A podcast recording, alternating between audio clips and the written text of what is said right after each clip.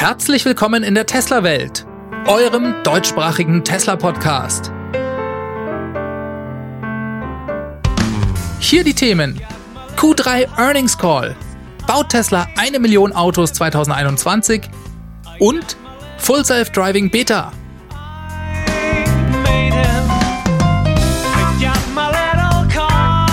Mein Name ist David und das ist die Folge 140.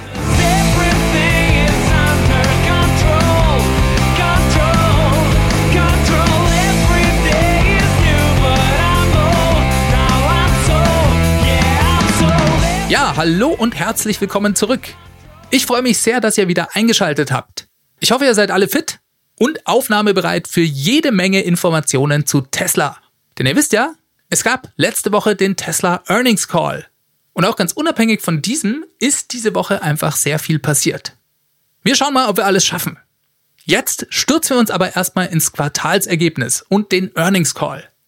Eigentlich kann man kurz zusammengefasst sagen, dieses Quartalsergebnis ist besser ausgefallen, als es sich die schlimmsten Tesla-Fanboys hätten ausmalen können. Tesla kann mit einem Bombenergebnis aufwarten. 8,7 Milliarden Dollar Umsatz. Das sind 39 Prozent mehr im Jahresvergleich, also wenn wir uns das dritte Quartal 2019 anschauen. Ja, und damit liegen sie weit über dem, was die Börse erwartet hat. Deren Prognose lag nämlich bei 8,2 Milliarden Dollar. So viel zum Umsatz. Dann ist die operative Marge des Unternehmens von 5,4 Prozent im zweiten Quartal auf unglaubliche 9,2 Prozent im Q3 gestiegen. Dabei hat Tesla einen Nettogewinn von 331 Millionen Dollar gemacht. Ebenfalls ein neuer Rekord. Die Cash-Reserven von Tesla belaufen sich jetzt auf 14,5 Milliarden Dollar. Der freie Cashflow betrug 1,4 Milliarden Dollar und das alles mitten in einer globalen Pandemie und obwohl Tesla weltweit gerade drei Fabriken aufbaut. Im dritten Quartal wurde über eine Milliarde Dollar investiert. Ja, und neben der Tatsache, dass Tesla auch im Krisenjahr all seine Fahrzeuge los wird, ist das eigentlich bemerkenswerte, dass sie die erzielten Margen auf die Fahrzeuge weiter steigern konnten, obwohl der durchschnittliche Verkaufspreis pro Fahrzeug immer weiter sinkt. Darüber reden wir auch gleich nochmal, wenn wir uns näher mit dem Call beschäftigen. Das wollen wir auch direkt tun, ja, Elon startete wie immer den Call mit seiner persönlichen Zusammenfassung des Quartals. Rekordgewinn, Rekordumsatz, Rekordauslieferungen und Rekordproduktion.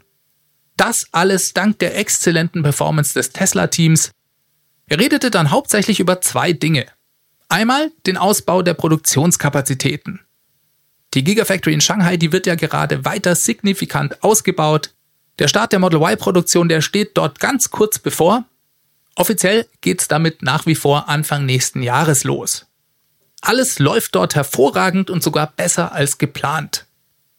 Des Weiteren gibt Tesla in Berlin und Austin, Texas Vollgas.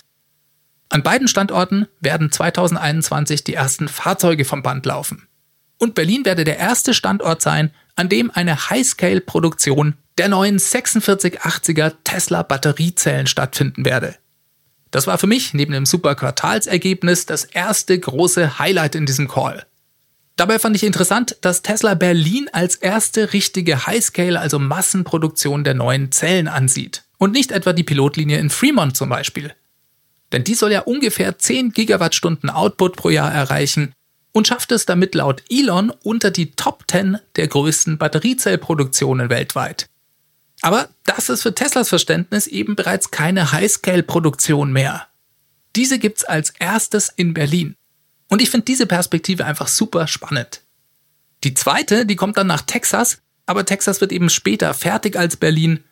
Im Call beim Frage- und Antwortteil, da wurde dann nochmal eindeutig bestätigt, dass alle Fahrzeuge aus Berlin von Anfang an diese neuen Zellen haben werden. Auch wenn diese zu Beginn erst noch von der Pilotlinie aus Fremont kommen werden. Wie immer wird die Skalierung der Fahrzeugproduktion wie eine S-Kurve verlaufen, das kennt ihr ja schon.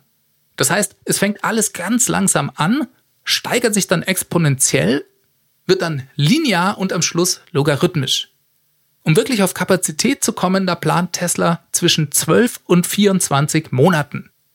Und das ist schon eine unglaublich kurze Zeit für die Skalierung einer Automobilproduktion. Elons zweites Thema, das war die Veröffentlichung der sogenannten FSD Beta Software. Das ist die komplett überarbeitete Autopilot-Software, die nur einen Tag vor dem Earnings Call an erste ausgewählte Nutzer ging. Er spricht hier davon, dass Tesla einen allgemeinen Ansatz mit neuronalen Netzen fährt. Mit allgemeinen Ansatz, da meint er, dass die Lösung ortsungebunden überall funktionieren soll. Neben dem großen Lob an das Tesla FSD-Team hatte Elon zu Full Self-Driving Beta-Software Folgendes zu sagen. Tesla startet damit absichtlich erstmal sehr langsam und vorsichtig. Das System wird sich zu Beginn beim Fahren äußerst defensiv verhalten, weil die Welt ein komplexer Ort ist und im Verkehrsgeschehen oft ein heilloses Durcheinander herrsche. Mit dem muss so ein System erstmal klarkommen. Tesla hat wie gesagt diese FSD-Beta-Version einen Tag vor dem Earnings Call einer kleinen begrenzten Gruppe von Nutzern zugänglich gemacht. Schritt für Schritt will man den Personenkreis erweitern und hoffentlich schon Ende diesen Jahres das System der ganzen Flotte zugänglich machen. Das Gute daran ist, dass das System kontinuierlich dazulernt. Die Lösung wird also über die Zeit robuster. Das geschieht durch das Feedback und die Daten, die von der Flotte kommen. Elon betonte, dass Teslas FSD-Software ohne sogenannte High Definition Maps und ohne funktionierende Datenverbindungen des Fahrzeugs auskommt. Darüber, über die gesamte FSD-Beta und Teslas Ansatz hier reden wir gleich noch. Jetzt bleiben wir aber erstmal beim Earnings Call. Nach Elon, da war erstmal Zachary Kirkhorn an der Reihe. Das ist der CFO von Tesla. Der wiederholte erst nochmal die finanziellen Eckdaten des Quartals. Es war für Tesla das fünfte Quartal mit einem Gewinn in Folge.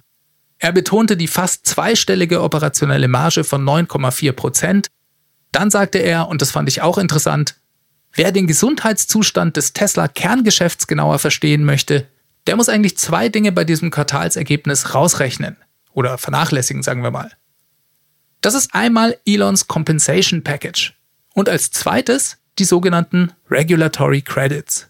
Letztere sind vereinfacht gesprochen sowas wie ein CO2-Zertifikategeschäft. Tesla bekommt von anderen Automobilherstellern Geld gegen sogenannte Regulatory Credits.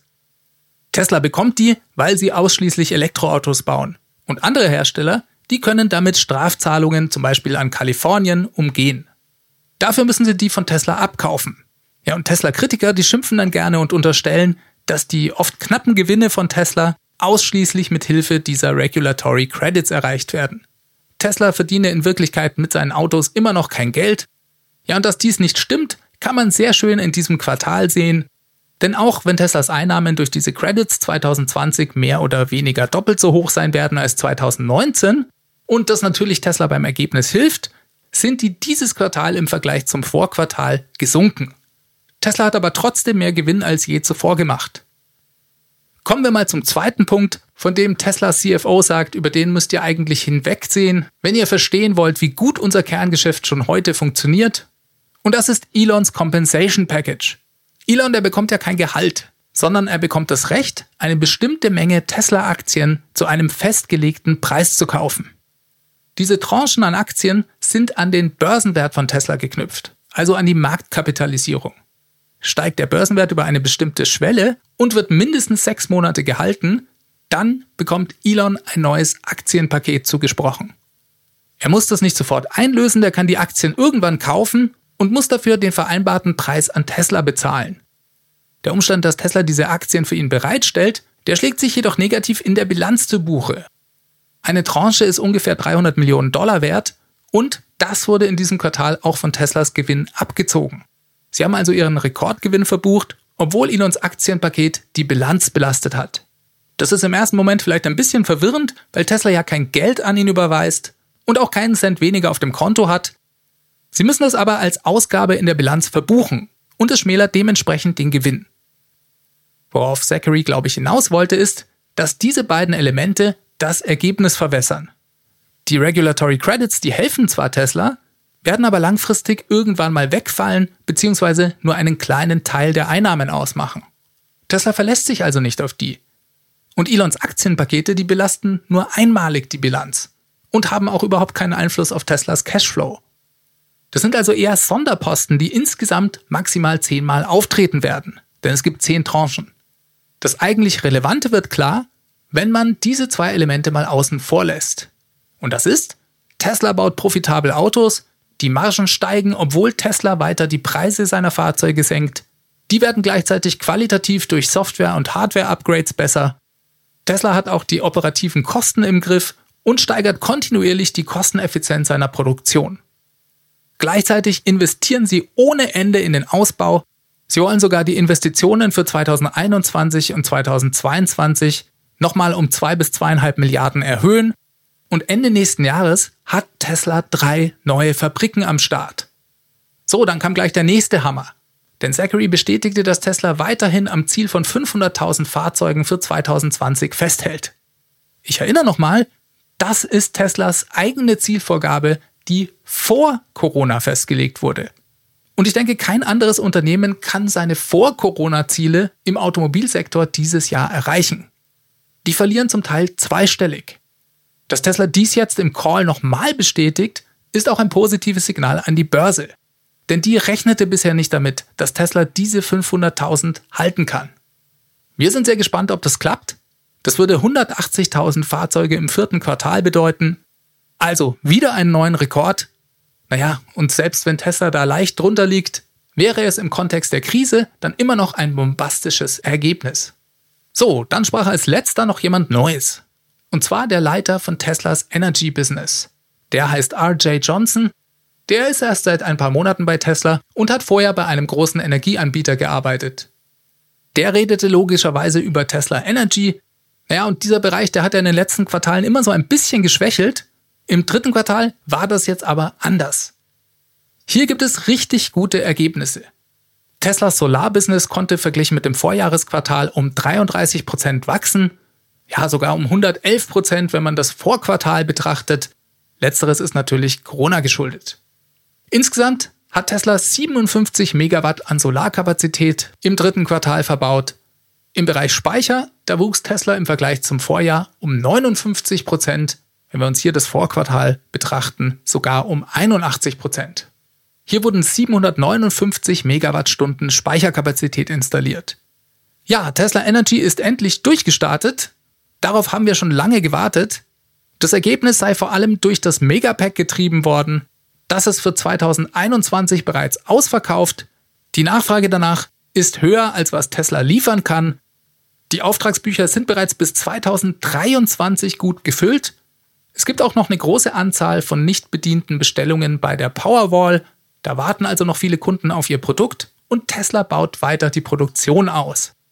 Elon sagte später noch im Call, dass der Bereich Tesla Energy sich dieses Jahr verdoppeln werde und nächstes Jahr ebenfalls. Ja, und auch was das Solar Roof angeht, ist Tesla vorangekommen. Der größte Flaschenhals sind weiterhin das Ausbilden von Installationsteams bzw. externen Partnern aber man kommt voran. Inzwischen ist es sogar möglich, ein Solar Roof an nur einem Tag zu installieren. Zusätzlich braucht man ungefähr zwei Tage Vorbereitung, um das alte Dach zu entfernen zum Beispiel. Ja, und Elon, der fasste das ganz schön zusammen in meinem persönlichen nächsten Lieblingszitat aus dem Call. Er sagte, das Solar Roof ist ein Killerprodukt. Das wird nächstes Jahr offensichtlich werden. Zitat Ende. Kommen wir noch zum Frage- und Antwortteil des Calls. Das war mal wieder ein wilder Mix von im Vorfeld eingereichten Fragen von Kleinanlegern, institutionellen Anlegern und Analysten im Call selbst. Einmal wurde gefragt, ob Tesla sich vorstellen könnte zu erlauben, dass man als Kunde sein FSD-Paket von einem Auto aufs nächste übertragen kann. Ja, und Elon, der sagte nur, wir denken mal drüber nach. Ich kann mir ehrlich gesagt noch nicht so ganz vorstellen, dass sie das wirklich machen werden, auch wenn es für die Kunden natürlich eine gute Sache wäre. Dann wurde wieder gefragt, ob Tesla irgendein Turo-ähnliches Ridesharing-Netzwerk noch vor dem vollautonomen Fahren anbieten könnte. Ja, und Elon, der meinte dazu, naja, sie wollen sich doch eigentlich auf das vollautonome Fahren konzentrieren.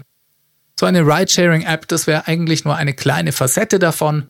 Jetzt gibt es schon durchaus Anzeichen, dass Tesla an sowas arbeitet, aber es scheint eben nicht der Fokus zu sein. Denn der eigentliche Gamechanger, das ist natürlich das vollautonome Fahren.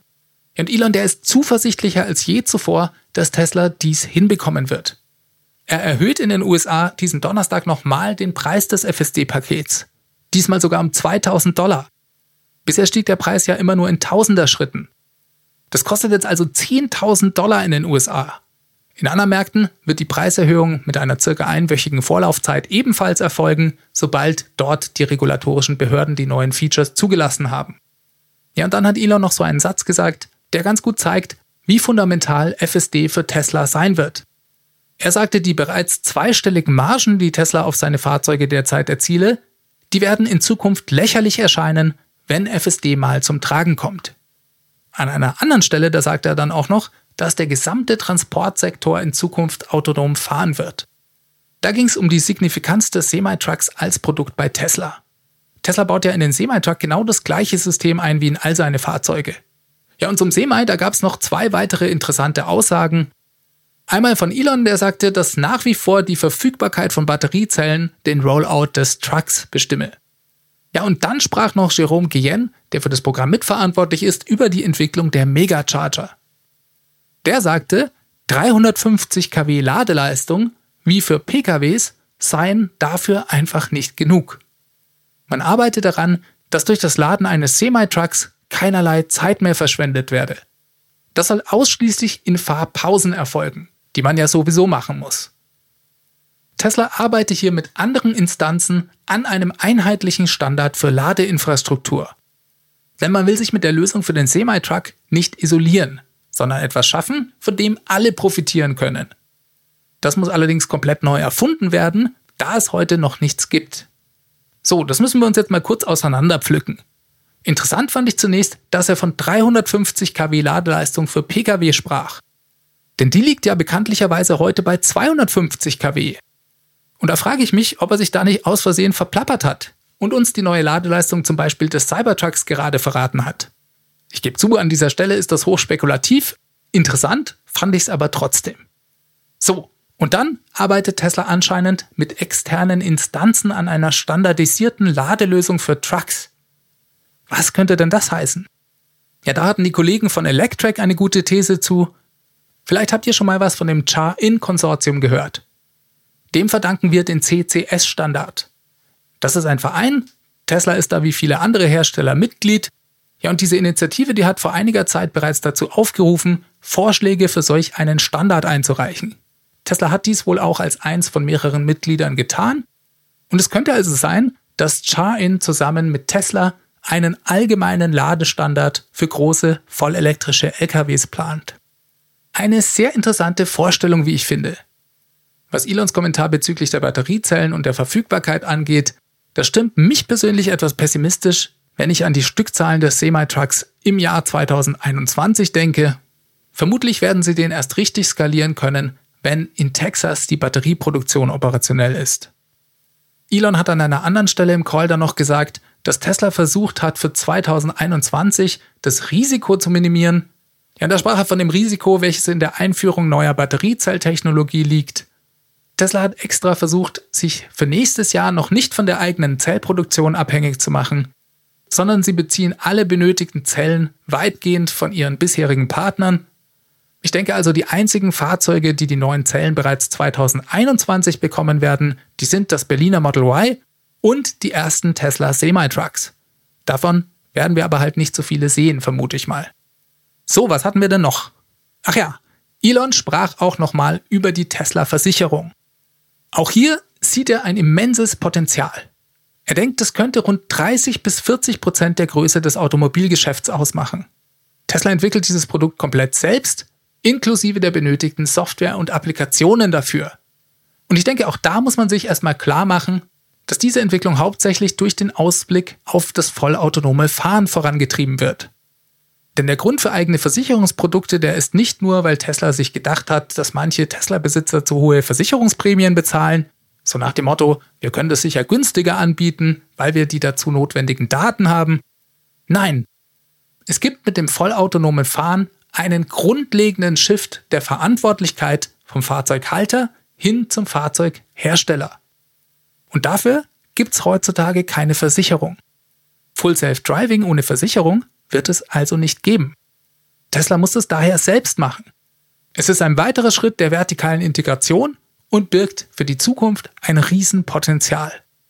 30 bis 40 Prozent vom Automotive-Business, denkt Elon. Das müsst ihr euch mal vorstellen.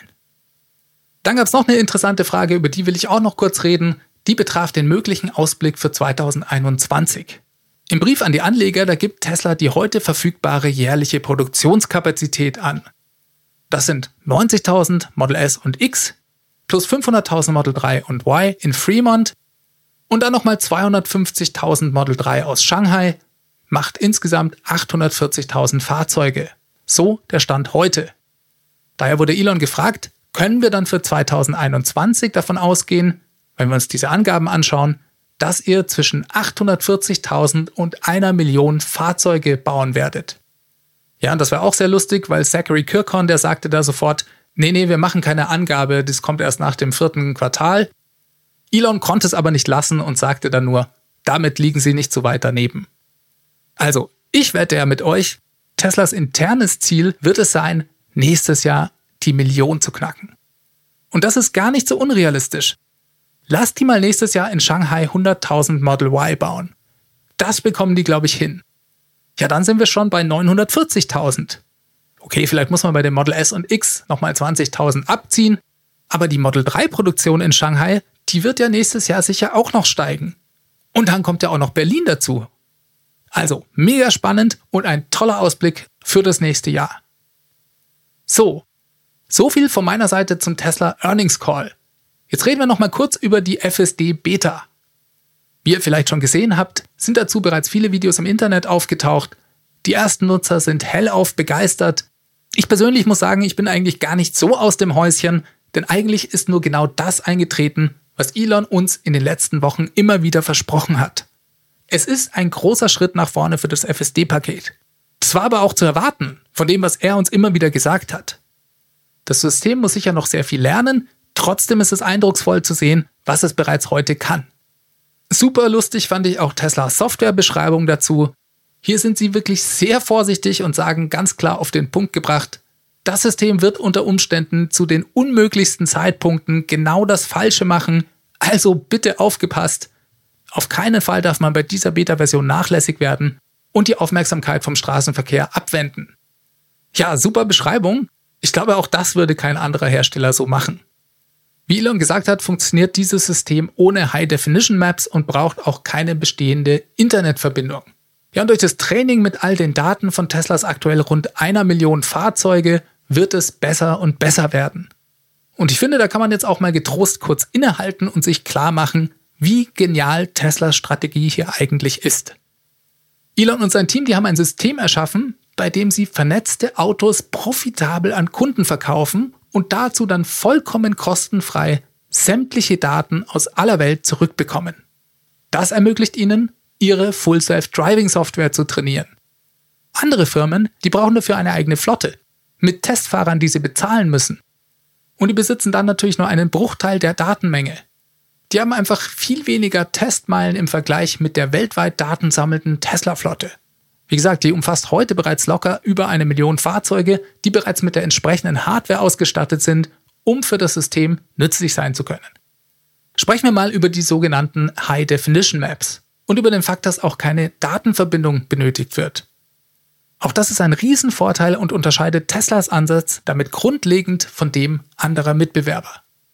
Denn die setzen eben genau auf diese High Definition Maps. Das heißt, sie erstellen im Prinzip im Vorfeld von einem bestimmten Gebiet eine zentimetergenau ausgemessene, detaillierte 3D-Karte. Dadurch ist im Fahrzeug die Umgebung im Vorfeld bereits bekannt. Das weiß dann, hier steht ein Baum oder hier steht ein Laternenpfahl.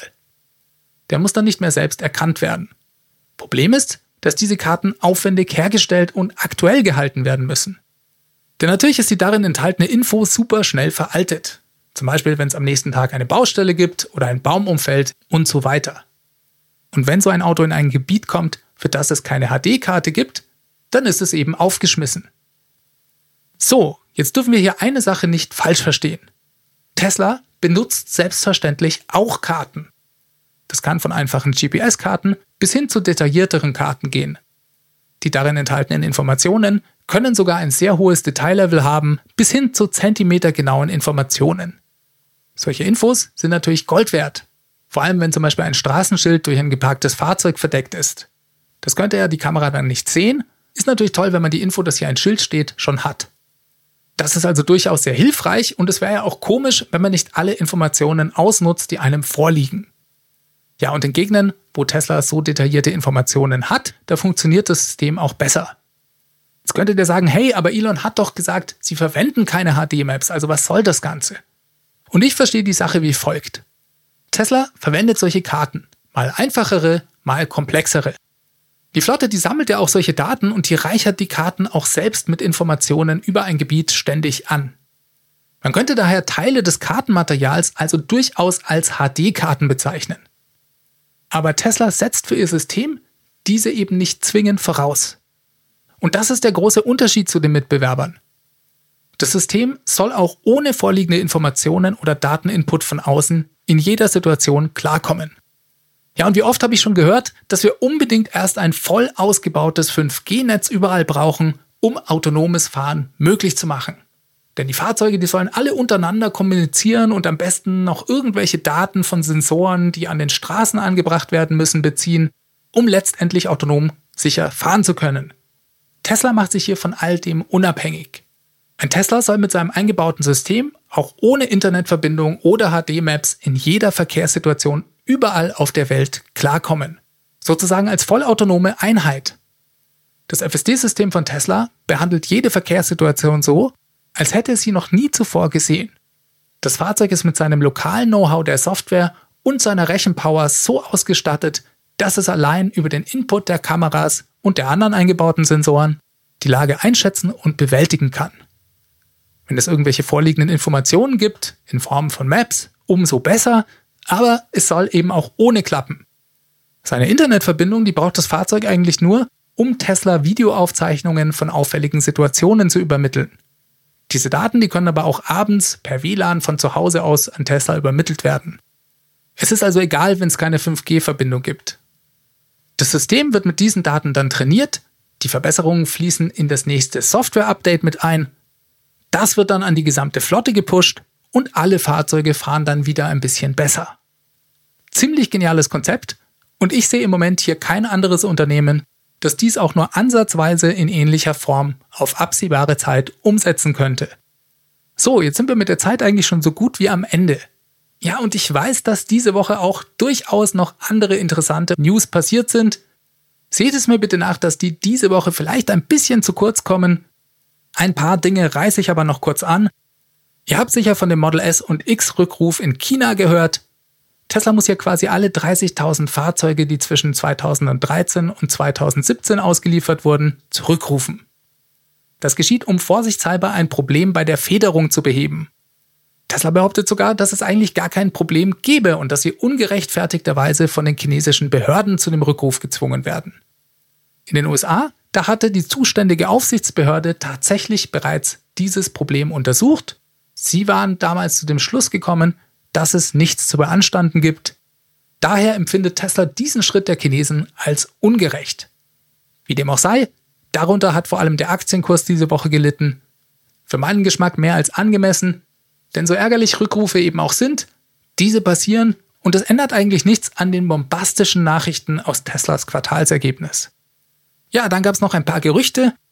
Einmal zu einem neuen Radar und möglicherweise sogar neuen Ultraschallsensoren die Tesla in seinen Fahrzeugen verbauen will. Das Radar, das kam bisher von Continental aus Deutschland und Tesla arbeitet da anscheinend lustigerweise mit einem israelischen Startup zusammen. Da müssen wir natürlich gleich an Mobileye denken. Ob es da Verbindungen gibt, ist nicht bekannt. Das neue Radar kann anscheinend statt der bisherigen 160 Meter jetzt 300 Meter weit sehen. Und damit lässt sich auch noch besser eine Art dreidimensionaler Raum sogar mit einer zeitlichen Komponente abbilden. Gerüchten zufolge muss für den Einbau sogar eventuell die Front des Model 3 ein bisschen verändert werden. Uh, also vielleicht ein Model 3 Facelift. Ob das bereits in den aktuellen Fahrzeugen mit dem kürzlichen Refresh eingebaut ist, lässt sich noch nicht sagen. Auch die Auswirkungen, die das eventuell auf die FSD-Fähigkeiten der Fahrzeuge haben könnte, die sind noch vollkommen unklar. Das muss man also alles nochmal ein bisschen abwarten. Ja, und als letztes habe ich noch eine Info zum Model Y. Denn das soll nämlich angeblich den Biowaffen-Defense-Modus bekommen, den wir bereits aus Model S und X kennen. Zusammen mit dem entsprechenden HEPA-Filter. Dieses Gerücht, das kommt von Green the Only, von dem haben wir ja schon öfters geredet. Der hat dazu Informationen in Teslas Software-Code gefunden. So wie es ausschaut, wird das nur ins Model Y kommen. Das Model 3 bleibt weiterhin außen vor. Elon hatte ja mal vor langer Zeit gesagt, dass im Model 3 dafür einfach kein Platz sei. So, ich denke, jetzt habt ihr die wichtigsten News der Woche. Ich weiß schon, es war ganz schön viel Info dieses Mal. Earnings Call ist einfach immer ein Fest. Ich hoffe, ihr hattet Spaß und schaltet auch nächsten Mittwoch wieder mit ein. Diese Sendung wurde freundlicherweise vom Tesla Owners Club Helvetia, dem jungen und initiativen Tesla Club aus der Schweiz und dem TFF, dem Tesla Fahrer und Freunde e.V. unterstützt. Ja, und wie ihr wisst, geben die beiden zusammen das T&E Magazin mit raus. Das Podcast Mastering kommt auch diese Woche wieder von promoton.ch. Ich bedanke mich bei allen, die mir in irgendeiner Form Unterstützung zukommen lassen, sei es durch meine Crowdfunding-Plattform, die findet ihr auf www.teslawelt.de, könnt ihr gerne mal vorbeischauen, oder sei es durch die vielen positiven Bewertungen, die ihr mir auf iTunes oder in eurer Podcast-App schreibt.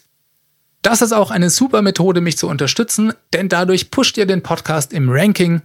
Er wird dadurch leichter gefunden. Außerdem macht es mir Spaß, das zu lesen. Da schreiben manche Leute echt super nette Dinge rein. Freue ich mich jedes Mal. Ja, und für Tesla-Käufer gibt's natürlich meinen Tesla Referral Code. Der Link dazu ist ts.la slash david 63148. Ich versuche auch, so wie es geht, zeitnah die ganzen Nachrichten zu beantworten, die ihr mir an feedback at teslawelt.de schickt. Vielen Dank dafür und entschuldigt bitte, wenn es mal etwas länger dauert. Eine andere Möglichkeit hier mitzumachen und beizutragen ist die Tesla Welt Hotline. Ich sage euch nochmal die Nummer, das ist die 0211 9763 2363. Da einfach anrufen, eine kurze Nachricht hinterlassen und wenn es passt, bespreche ich die gerne hier im Podcast. Ich wünsche euch eine ganz gute Woche, bleibt bitte alle gesund, passt auf euch auf wir hören uns nächsten Mittwoch. Macht es ganz gut. Bis zum nächsten Mal. Ciao, ciao.